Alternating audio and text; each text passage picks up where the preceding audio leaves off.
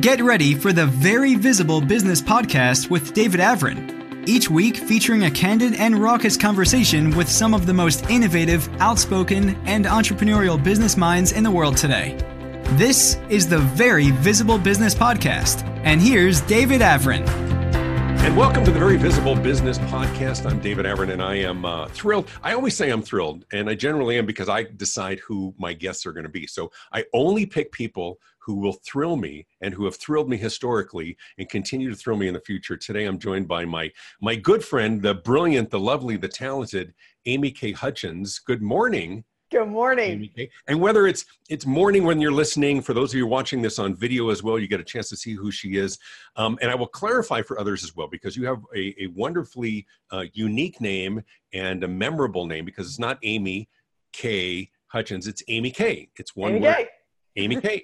And what was the before I give you introduction, what was the derivation of that? Where did that come about? Oh, I wish I had some sexy story. You know, I was make something up. Give me seriously, I was like hacking my way through the bushlands of Thailand. But no, when I was 2 days old, I got the K slid over for my middle name, and I've technically been Amick, Amik, and Amuk my whole life, but it is AmyK. So was somebody at the hospital had moved that over? No, my grandmother. My grandmother did it to it. And then it like came and went for a few years, and then it just sort of stuck. And so a lot of people are like, oh, you did that for marketing and branding purposes. And I was like, no, I wasn't that smart enough. What was that old joke about somebody in the hospital, and they said, what your baby's names, or they're twins, boy and a girl. And the woman said, well, the hospital already named them for me. And like, what do you mean? It's just, well, it was on their thing. It was Orangelo and Lemangelo. And right when you look at it closely, it's orange jello and limoncello. And she, anyway, it's an old joke. That's also, there's the joke where one woman's like, well, they already named my kid. And they're like, what? And she's like, Famali. And they're like, right. No, that would be female. Yeah. And her brother, Melee. Exactly. Yeah, exactly right. All right, quick introduction here. AmyK, a former executive of a billion-dollar global consumer products company and awarded the Vistage UK International Speaker of the Year. For those of you who know Vistage, the world's largest CEO executive organization. Where are we now? Probably about 24,000 members in about 20 countries around the world, something around there.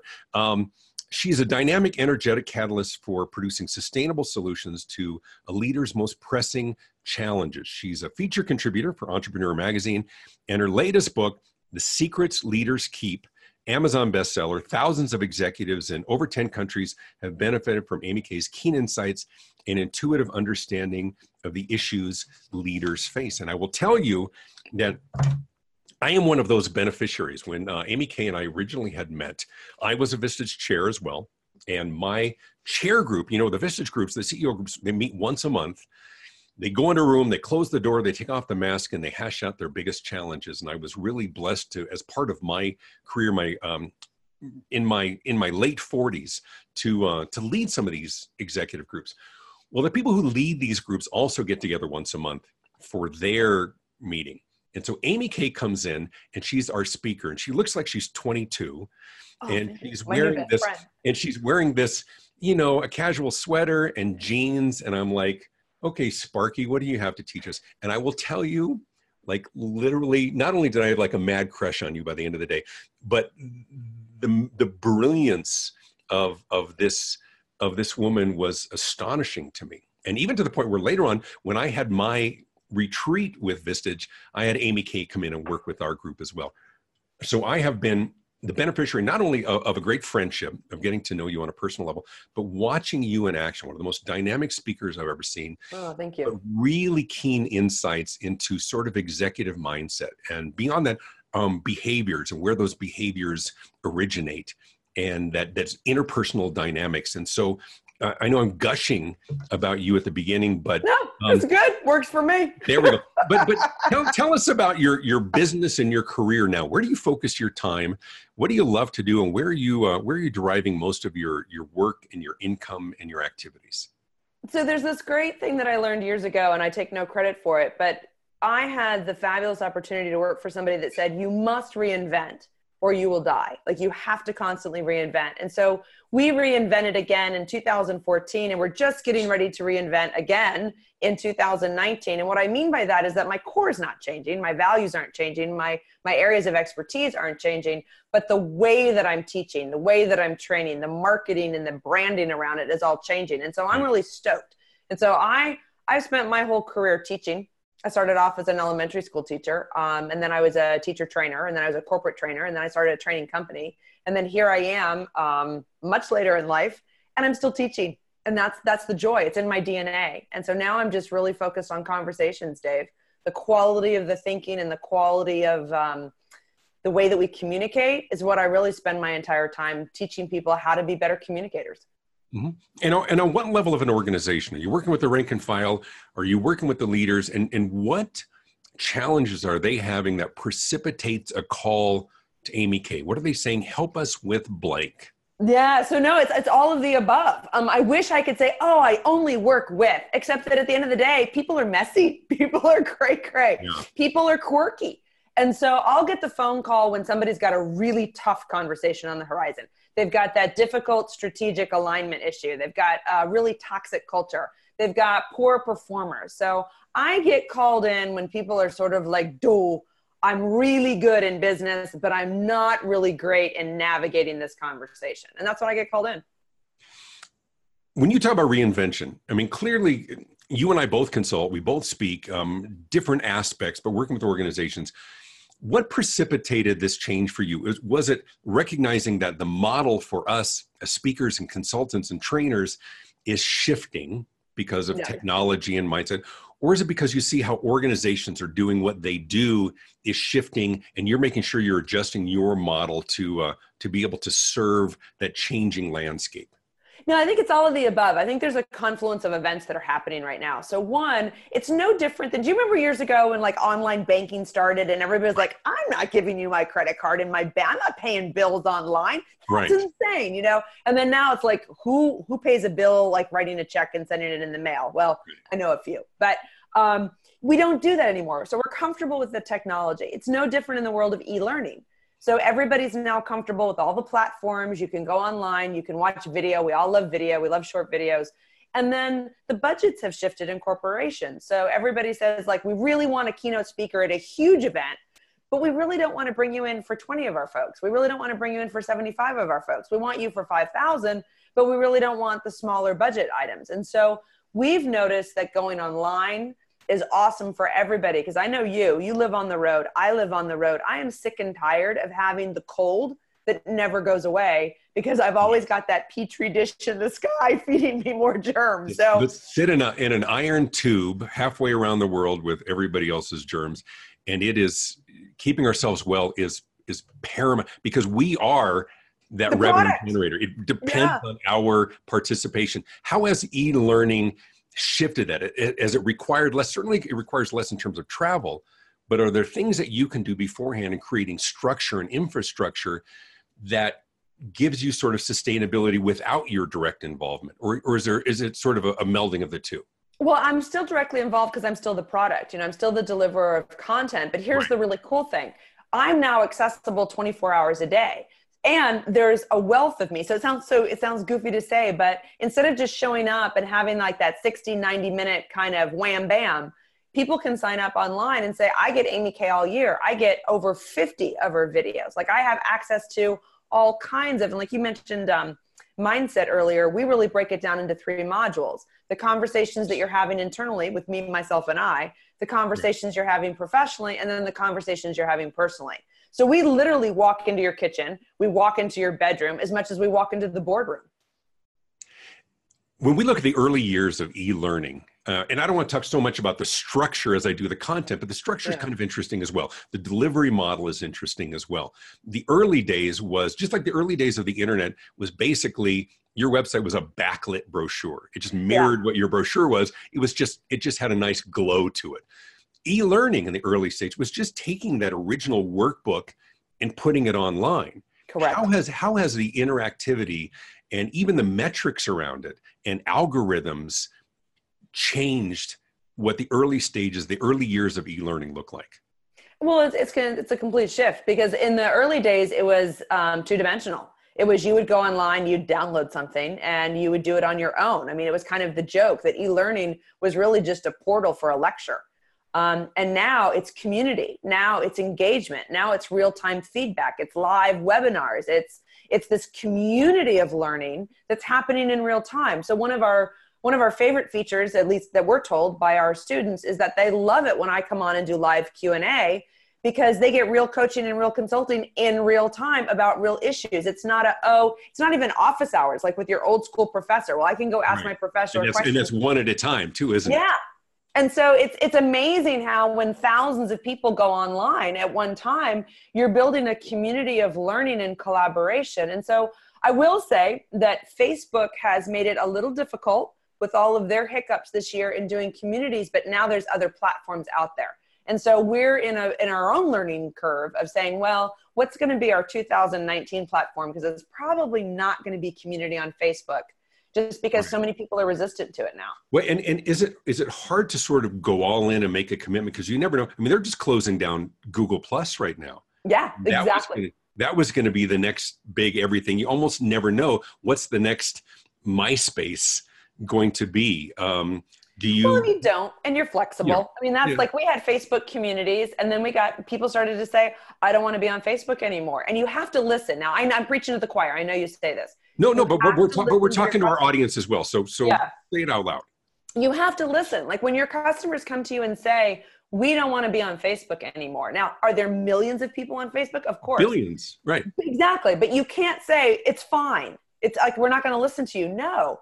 When you have professional people that are coming and saying, I'm okay with Facebook for a little while, or I'm not okay with it anymore, you have to listen and respond. And so we've had Facebook communities in all of 2018, probably not going to have them in 2019.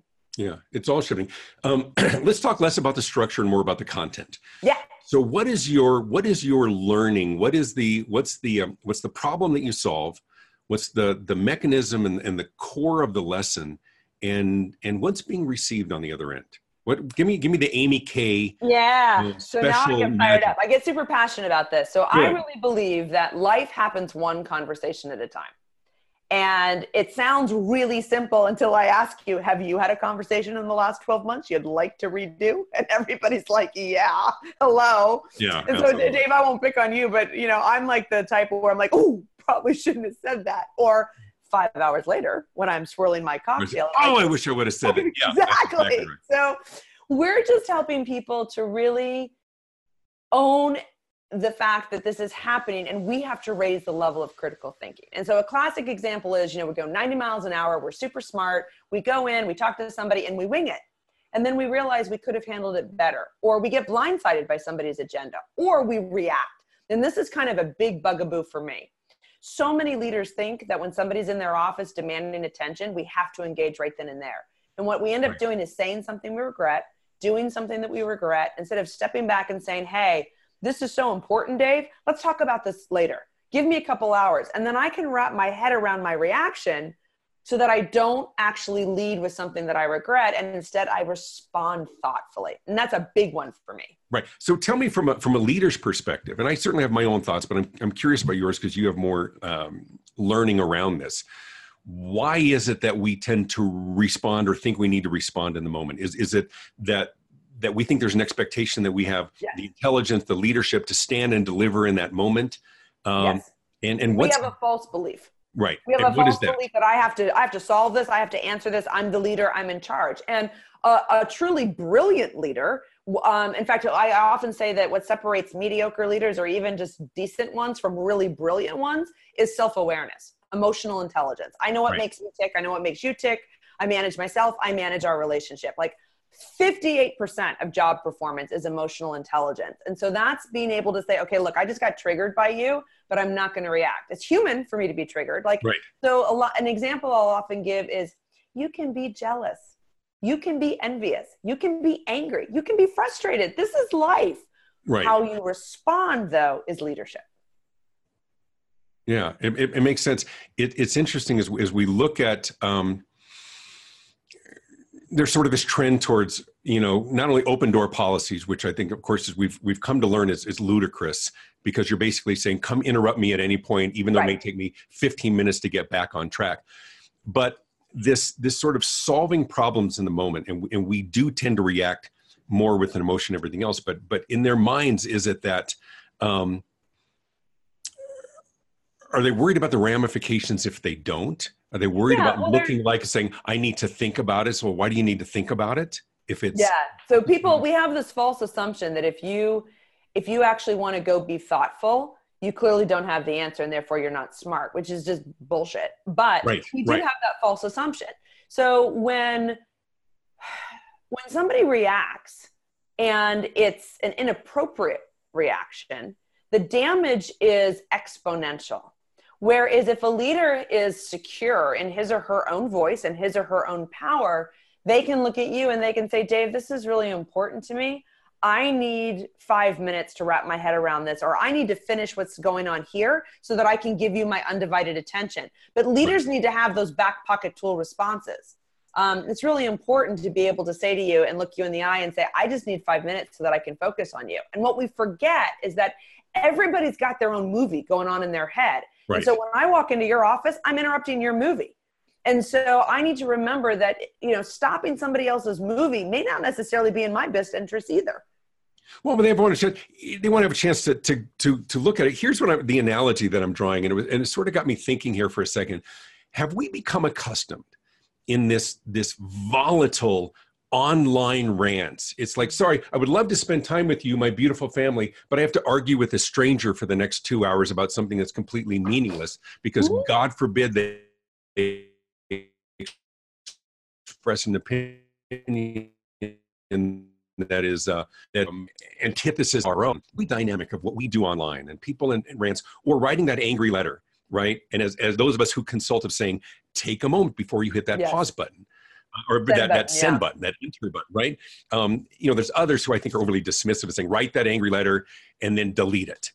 No, sometimes there's things that need to be said. Yeah. But there is something to be said because I can be that guy. I mean, I freely admit I can be volatile. I have this sort of this deep sense of justice that my father used to tease me about in a big way, that I will fight the right fight or the wrong fight for the right reasons, way beyond what I should. But that's thoughtful though. So hang on. Right. So let's go back. Yeah. Pulling your thoughts together and wanting to give a voice to the underdog or the underserved or your principles or what you believe in and your values and your moral compass. That's all brilliant. What I'm talking about is the person that writes, let's say something on your Facebook stream, your Facebook feed. Right. And then it's so egregious that like you immediately write back and it's like, whoa, wait a minute.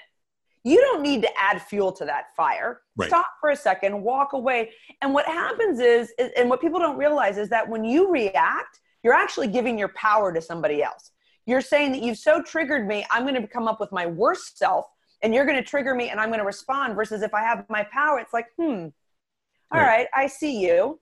And I'm going to think about my chess move and I'm going to think about how I respond if I respond at all. Because I'm not even sure you're worthy of a response. Right. But you know, the response that we get for those of us who can be a little bit volatile, but I think I do it for the right reasons, is that in my mind, if I don't respond, he's going to think that I agree with him or that he just did a mic drop, right? Wow, he said it and I didn't respond. I know it. It's so irrational. It is so irrational. Maybe not. So one of the things, let's go full circle. Let's go a little bit deeper. I'm not going to be weak. You know, it's so irrational, isn't it? But that's your story. Your story is if I don't respond, I seem weak. And sometimes I look at if you respond, you're weaker. Right. So sometimes it's just walking away and be like, you're not even worth my time. Well, and that's the value I think that you bring to organizations. And like I said, multiple times I've seen you at work and you have a way of synthesizing multiple things. I've seen you work with groups where somebody has this and say, yeah, but, and I think your brilliance comes from that recognition that you can take 5 different things, synthesize and saying, here's what I'm hearing. Here's what you're doing. Because I'm an elementary school teacher by training. I had 36 of those ping pong balls going around the classroom. But I think what it is for me is my love is connecting the dots. My love is simplifying the complicated. My love is like, so when people come up to me and they're like, I can't believe that I've been in business for 27 years and it never occurred to me to do this. And I'm like, then just start doing it. Like, but it's so easy. I'm like, I know, that's my point. We overcomplicate things. And it's not that life isn't complicated. It is. Life is definitely quirky and hard and messy, but I think we make it harder for ourselves. How do you teach this? I've seen you work in a group. I think you're a brilliant keynote speaker. Oh, thank you. But how do you translate this? If you're doing an online environment, you got 1,000 people. Are you teaching AmyK-isms? Are you responding to specific challenges and trying to make it relevant for the whole? What's your methodology? To themes. I'm responding to patterns, and I'm responding to human behavior. So we have more in common than we have differences. Now, everybody's got a unique fingerprint. Everybody's got to swim in their own lane. Everybody's got their own unique brain, but we have a lot in common. And a lot of it just starts with the way that we think, the way that we behave. And so in 1992, I made up, change the thinking, change the behavior, change the result. Like that's one of my monikers, but it really does start with the thought process. So a lot of the tools that I'm teaching are, how do I think more clearly? How do I harness the collective intelligence? And then what do I do with that? And so that to me is all happening one conversation at a time. And we have to take responsibility for what that conversation looks like, how it's framed. And so it can be everything from personal. You come home from work, Dave, and literally the first words out of your mouth are, who left their bike in the driveway? And I can tell you right now, that's going to set the tone and tenor for everything from your personal relationship with your spouse, significant other, to your kids, to how you open the mail, to how you drink your glass of wine, to how you, that whole evening goes. You come in and the very first words out of your mouth was, I had a really great day. Let me tell you about something really quirky that happened. That's going to set the tone for the whole evening. Yep. It's no different when you're in the boardroom and the leader stands up and says, sales are down. Sales are down. This is ridiculous. Sales are down. And my first comment is, okay, one, that's not going to help. Two, that's not going to lead to better problem solving. And by the way, sales are down is never the problem. That's a symptom of something else. So you've just trashed the whole meeting. Right. Let's talk about leaders. Your book, The Secrets Leaders Keep. Tell me about that. What was the genesis for that? Was this sort of pulling together scenarios that you think, and I know you sort of made some of those anonymous, because you tell some of those stories, some of those scenarios. Made up. Yeah. But they're all based on real people. Yeah, and a pretty profound career that you've had in some very intimate, revealing, vulnerable conversations that you've had with organizational leaders. So what was the impetus for the book, and what was your, what do you hope that people take away from this?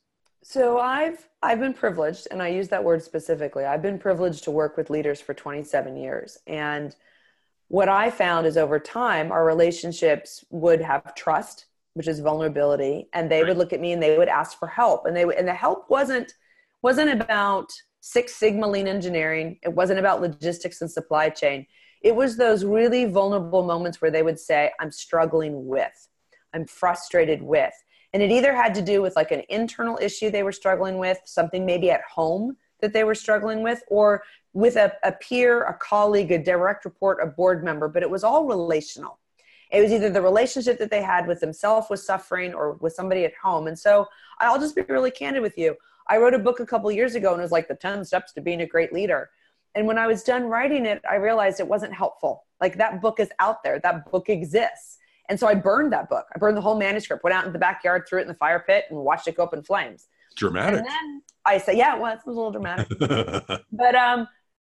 But I sat back and I said, how could I be more helpful? Right. How could I do something that's more creative and significantly meaningful? And that's this book, The Secrets Leaders Keep. And so there's 14 short stories with a secret that every leader is keeping. And the leader itself is completely made up, but it is an amalgamation of the 50,000 leaders I've worked with. And I don't mean the hundreds of thousands from stage. I mean, literally the 50,000 who've gone through think tanks, who've gone through programs that have leaned over and like whispered, this is scary. Leadership is hard.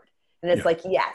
And I feel like this book is more helpful because leaders walk away after having read it as one, I'm not alone. Right. It's not as lonely at the top. I have more in common. I am struggling, but that actually makes me normal. And when I break through my secret, I'm actually more powerful.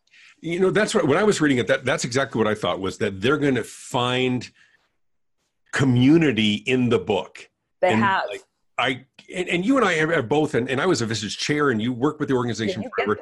And all of those vulnerable conversations when they go, I didn't realize that other people, one of my favorite stories was a CEO talking to, who was sort of talking about the challenges and much of what Vistage or YPO or Renaissance Forum or any of those sort of deal with is a lot of the everything that goes on in the mind of a leader that impacts the decisions that they make and their well-being and everything else. And somebody, there was a great story and he said, when it really hit me was the company picnic. And I said, really, what? And he says, I sat there and I looked at dozens of people and hundreds of children. And he says, and it was crushing to me. And I said, well, he says, I realize that every decision I make impacts everybody. I mean, I looked at my employees, but I look at their children. And he says, and I didn't sleep that night. And we always talk about that everybody's up at 2 a.m. thing. Everybody is. Yeah. The leaders, it's different because they're not just worried about their family. They have to worry about everybody else's family and that uncertainty that they can't express necessarily to their subordinates. And very few of them have peers. And so I found the book very validating and comforting and vulnerable and really, really relatable. It's raw. It's not Pollyanna. I mean, there's like a lot of the stories end and you're like, this is not good. And you're like, no, it's not good. Right. You know? Well, you didn't call the book the dreams that leaders have. It's not what it is. No. There's a reason why they don't talk about it. Nightmares. You know? But I do think, though, that this is really important because it is scary. And one of the things that a gentleman said to me, and this is probably going back now maybe 14 years ago, and he didn't say it to be trite. He was very serious. He said, you know, I went into business and it took me a long time to realize that I'm never in business. He said, we're never selling the services that we're selling. We're never selling the products that we're selling. That's all a byproduct of the fact that we're actually in the business of helping people survive life. And he said, this is a place where they can come to work, where they can make their money. They can put their kids through school. They can buy a boat if they want to buy a boat. They can take a trip to Italy if they want to take a trip to Italy. But he says, at the end of the day, I'm actually a dream manager. I am helping people to live out their dreams. Now, when I heard it, there was a part of me, it was like a dream manager. Could we find a better phrase for that? Right. A little soft, but yeah. It's a little soft, but at the same time, his point is profound. Right. And that is that every single one of us in a leadership position, if we do it well, it's about helping other people that are going through the same human journey that we're all going through. And unless you're making it easier for people, you shouldn't be in a leadership position. Right. Well, and here's the other thing is we can talk about the nuts and bolts of profitability and everything else, but the reality is the reality of our lives is that we spend half our waking life. You know what? We're divided into thirds, right? I'm not the first to talk about this. We miss a third of our life because we're asleep, right? Yep. 20-something years. But of our waking life, half of it's at home, half of it's at work. Is it just about accomplishing these particular metrics? I mean, the relationships that we have, I don't mean to be overly trite, but the dynamics that we have, very few organizations go through the strategic planning process once a year and say, we're going to allocate 17% of our time and resources to deal with bullshit. It's true. But it's inevitable, but we're not budgeting for it. We're not accounting for it. There's no line item for it. But it's going to happen anyway. Yep. So to equip your leaders, to equip your people. I mean, even some of the times the audience that we're speaking to are the rank and file as well. How are you managing yourself and your expectations and your conversations? All of it's incredibly important because who you are when you come back to your family at the end of the night is also a direct reflection of what crap you had to deal with during the day. And some of the best organizations are much more functional. And so how has that, and I don't mean to be repetitive because I think it's what's good. Important is how has that changed even in the last 10 years in terms of the dynamics, in terms of our attention span with our phones and the immediacy with which we expect to get answers and access and resources? Has that changed our temperament? It has actually. And the brain adapts. And so what's fascinating to me is that depending on the cultural environment that you're in, the brain will morph and migrate and have, at a cellular level, will have different activities in different parts of the brain. And so even though, again, we have a lot in common, your environment influences your brain. It absolutely does. And one of the things that we now know is that like this new generation that, you know, do this all the time, they can switch focus faster than our generation. Okay. That's a gift. They can do that.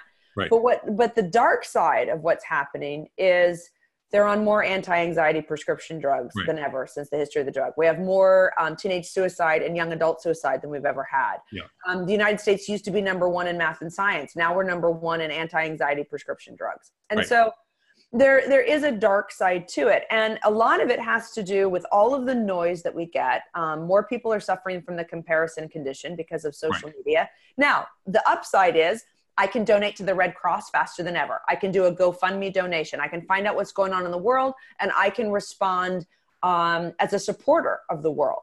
Right. At the same time, I have to be very careful and diligent about how I'm being served all these messages, because it happens at a subliminal level. So one of the things that we've noticed is that somebody gets offline and they've just spent, let's just say for easy conversation, let's just say they spent 2 hours surfing the internet. Sure. Instagram, Snapchat, Facebook, whatever, LinkedIn, wherever you're at.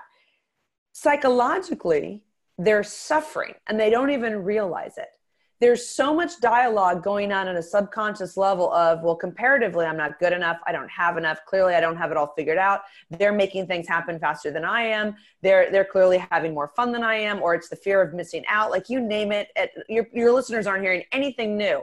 But right. Here's what's crazy. It's changing the brain, and it's changing the chemistry in the brain. So I find this both fascinating and scary, Dave. Your brain sees a like, a follow, right.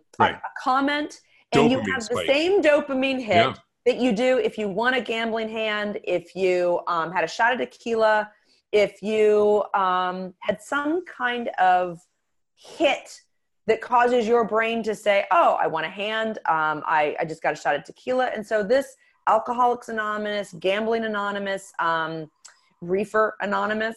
Did you just say reefer? It's social media. How orderly. Yeah. No, so, but how does that manifest itself? Because I will freely admit, I am as addicted as anyone. Yeah. Does that make us crave some level of dopamine hit? Yes. Instant gratification in the yes. workplace as well. Yes. There isn't sort of this long, you do A and then you get B and then C, and then 3 weeks later you're going to have a success.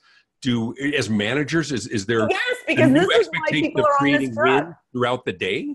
Okay, so first of all, let me just make sure that I'm being crystal clear, because I don't want to be taken out of context. Right. This is no judgment. If you're on anti-anxiety prescription drugs, I'm not judging you. I'm telling you why. I'm telling you there's a reason why we have more of it. And so what happens is it's the inverse reaction, is that what we do is our self-worth is external now. So I don't know how to experience an internal driver and intrinsic motivation. I'm constantly looking for it externally.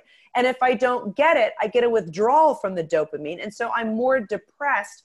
So I have to feed myself. And so one of the things that happens in the workplace is that we start to lose fulfillment. So one of the things that we know about the human condition is that when we strive, when we work towards something, there's tremendous self-worth and self-concept in right. I'm working toward a goal. When you're constantly looking for those mini hits, you don't get the same reaction. And so you arrive and it's pretty unfulfilling. And so now it's a double whammy. Unremarkable and unexciting. Unremarkable. Yep. Right. And so people are more miserable. It's full stop. They're more miserable. I wonder if there's sort of a connection. I look at reality versus Hollywood, and you watch. I know my brother went to law school, and his whole life he wanted to be an attorney. He wanted to be like Perry Mason. That's how old we are. And then he got his law degree, and he found himself stuck in the basement doing research on the weekends for asbestos litigation. And he's like, this isn't what I thought. You know, you watch the TV dramas, like for the medical dramas, and do you ever notice, and I worked in hospitals for the first 10 years of my career in public relations, that the helicopter comes and the whole team, they've got the gurney and they're running down that long hallway to the ER. There are no long hallways that they run down. There is no running. There are no people having affairs in back rooms with livers on tables. It's pretty mundane. It's the same thing. Most police officers will never fire their firearm in the line of duty yep. for their entire career. When cars crash, they don't really blow up, you know? Yep. And so people go, I would assume going into the work day and they're going, this is lame. And so how, as leaders, how do they feel a responsibility to find little wins throughout the day for their people? Is that a good strategy to help keep them engaged? I don't know if I would say throughout the day, but I do believe that there's a couple things that leaders are doing and it works. And that is that you have mini wins and you celebrate those mini wins. You don't wait until the end to celebrate like the final, hey, we crossed the marathon. Nope. It's like today we did 125 push-ups and then next week we do 250. We're making progress toward our goal. I think you have to do that. I think the other thing is though, is that you have to be sincere. And I think because there is so much noise out there, you know, the days of, hey, good job, Dave, those right. are over. Like, I have to really take the time to swing by your office and say, Dave, the speech that you gave last week was remarkable. And here's the two takeaways that I think were most significant.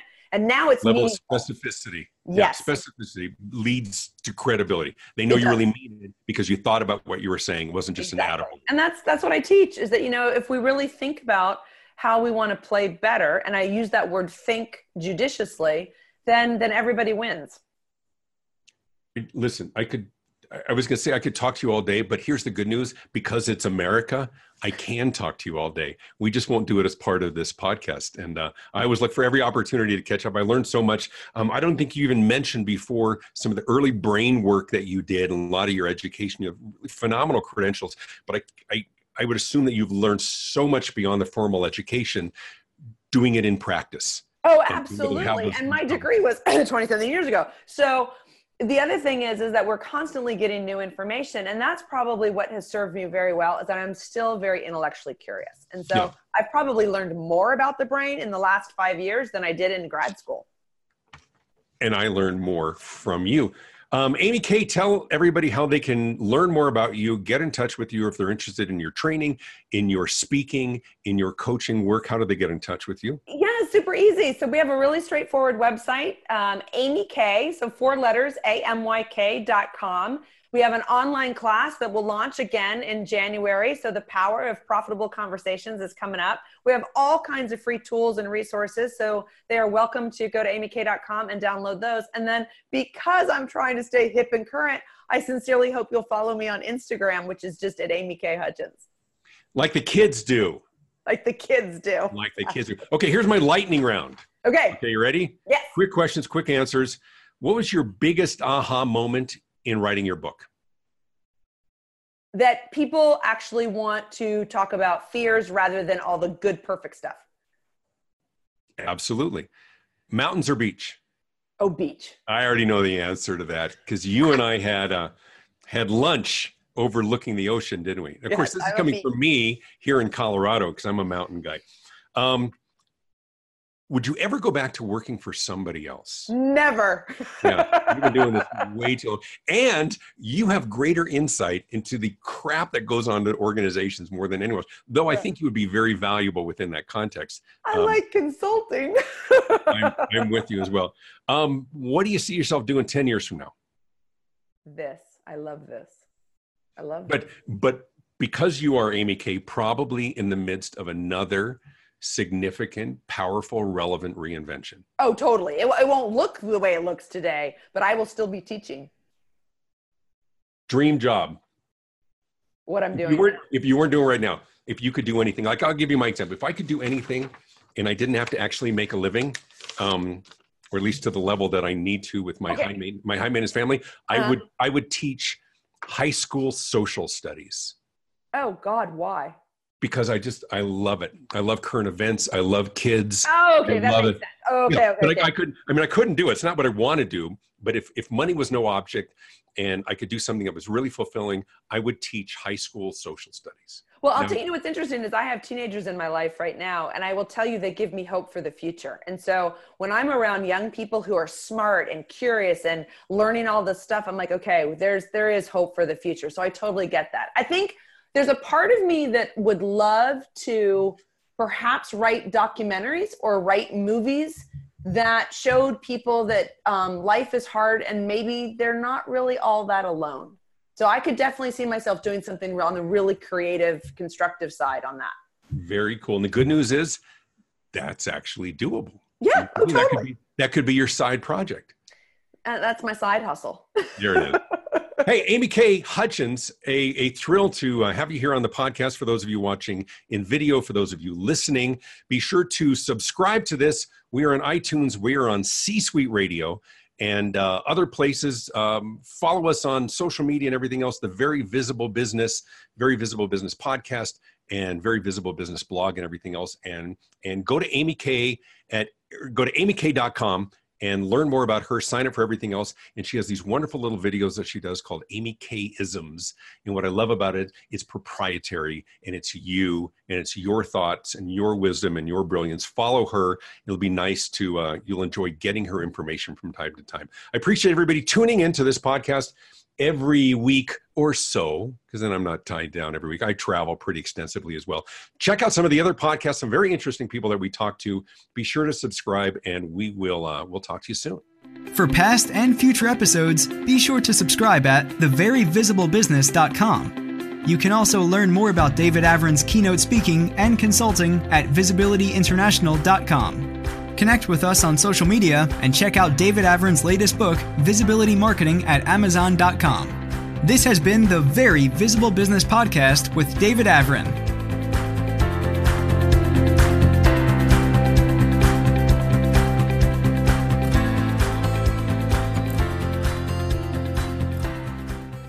This podcast is a part of the C-Suite Radio Network. For more top business podcasts, visit c-suiteradio.com.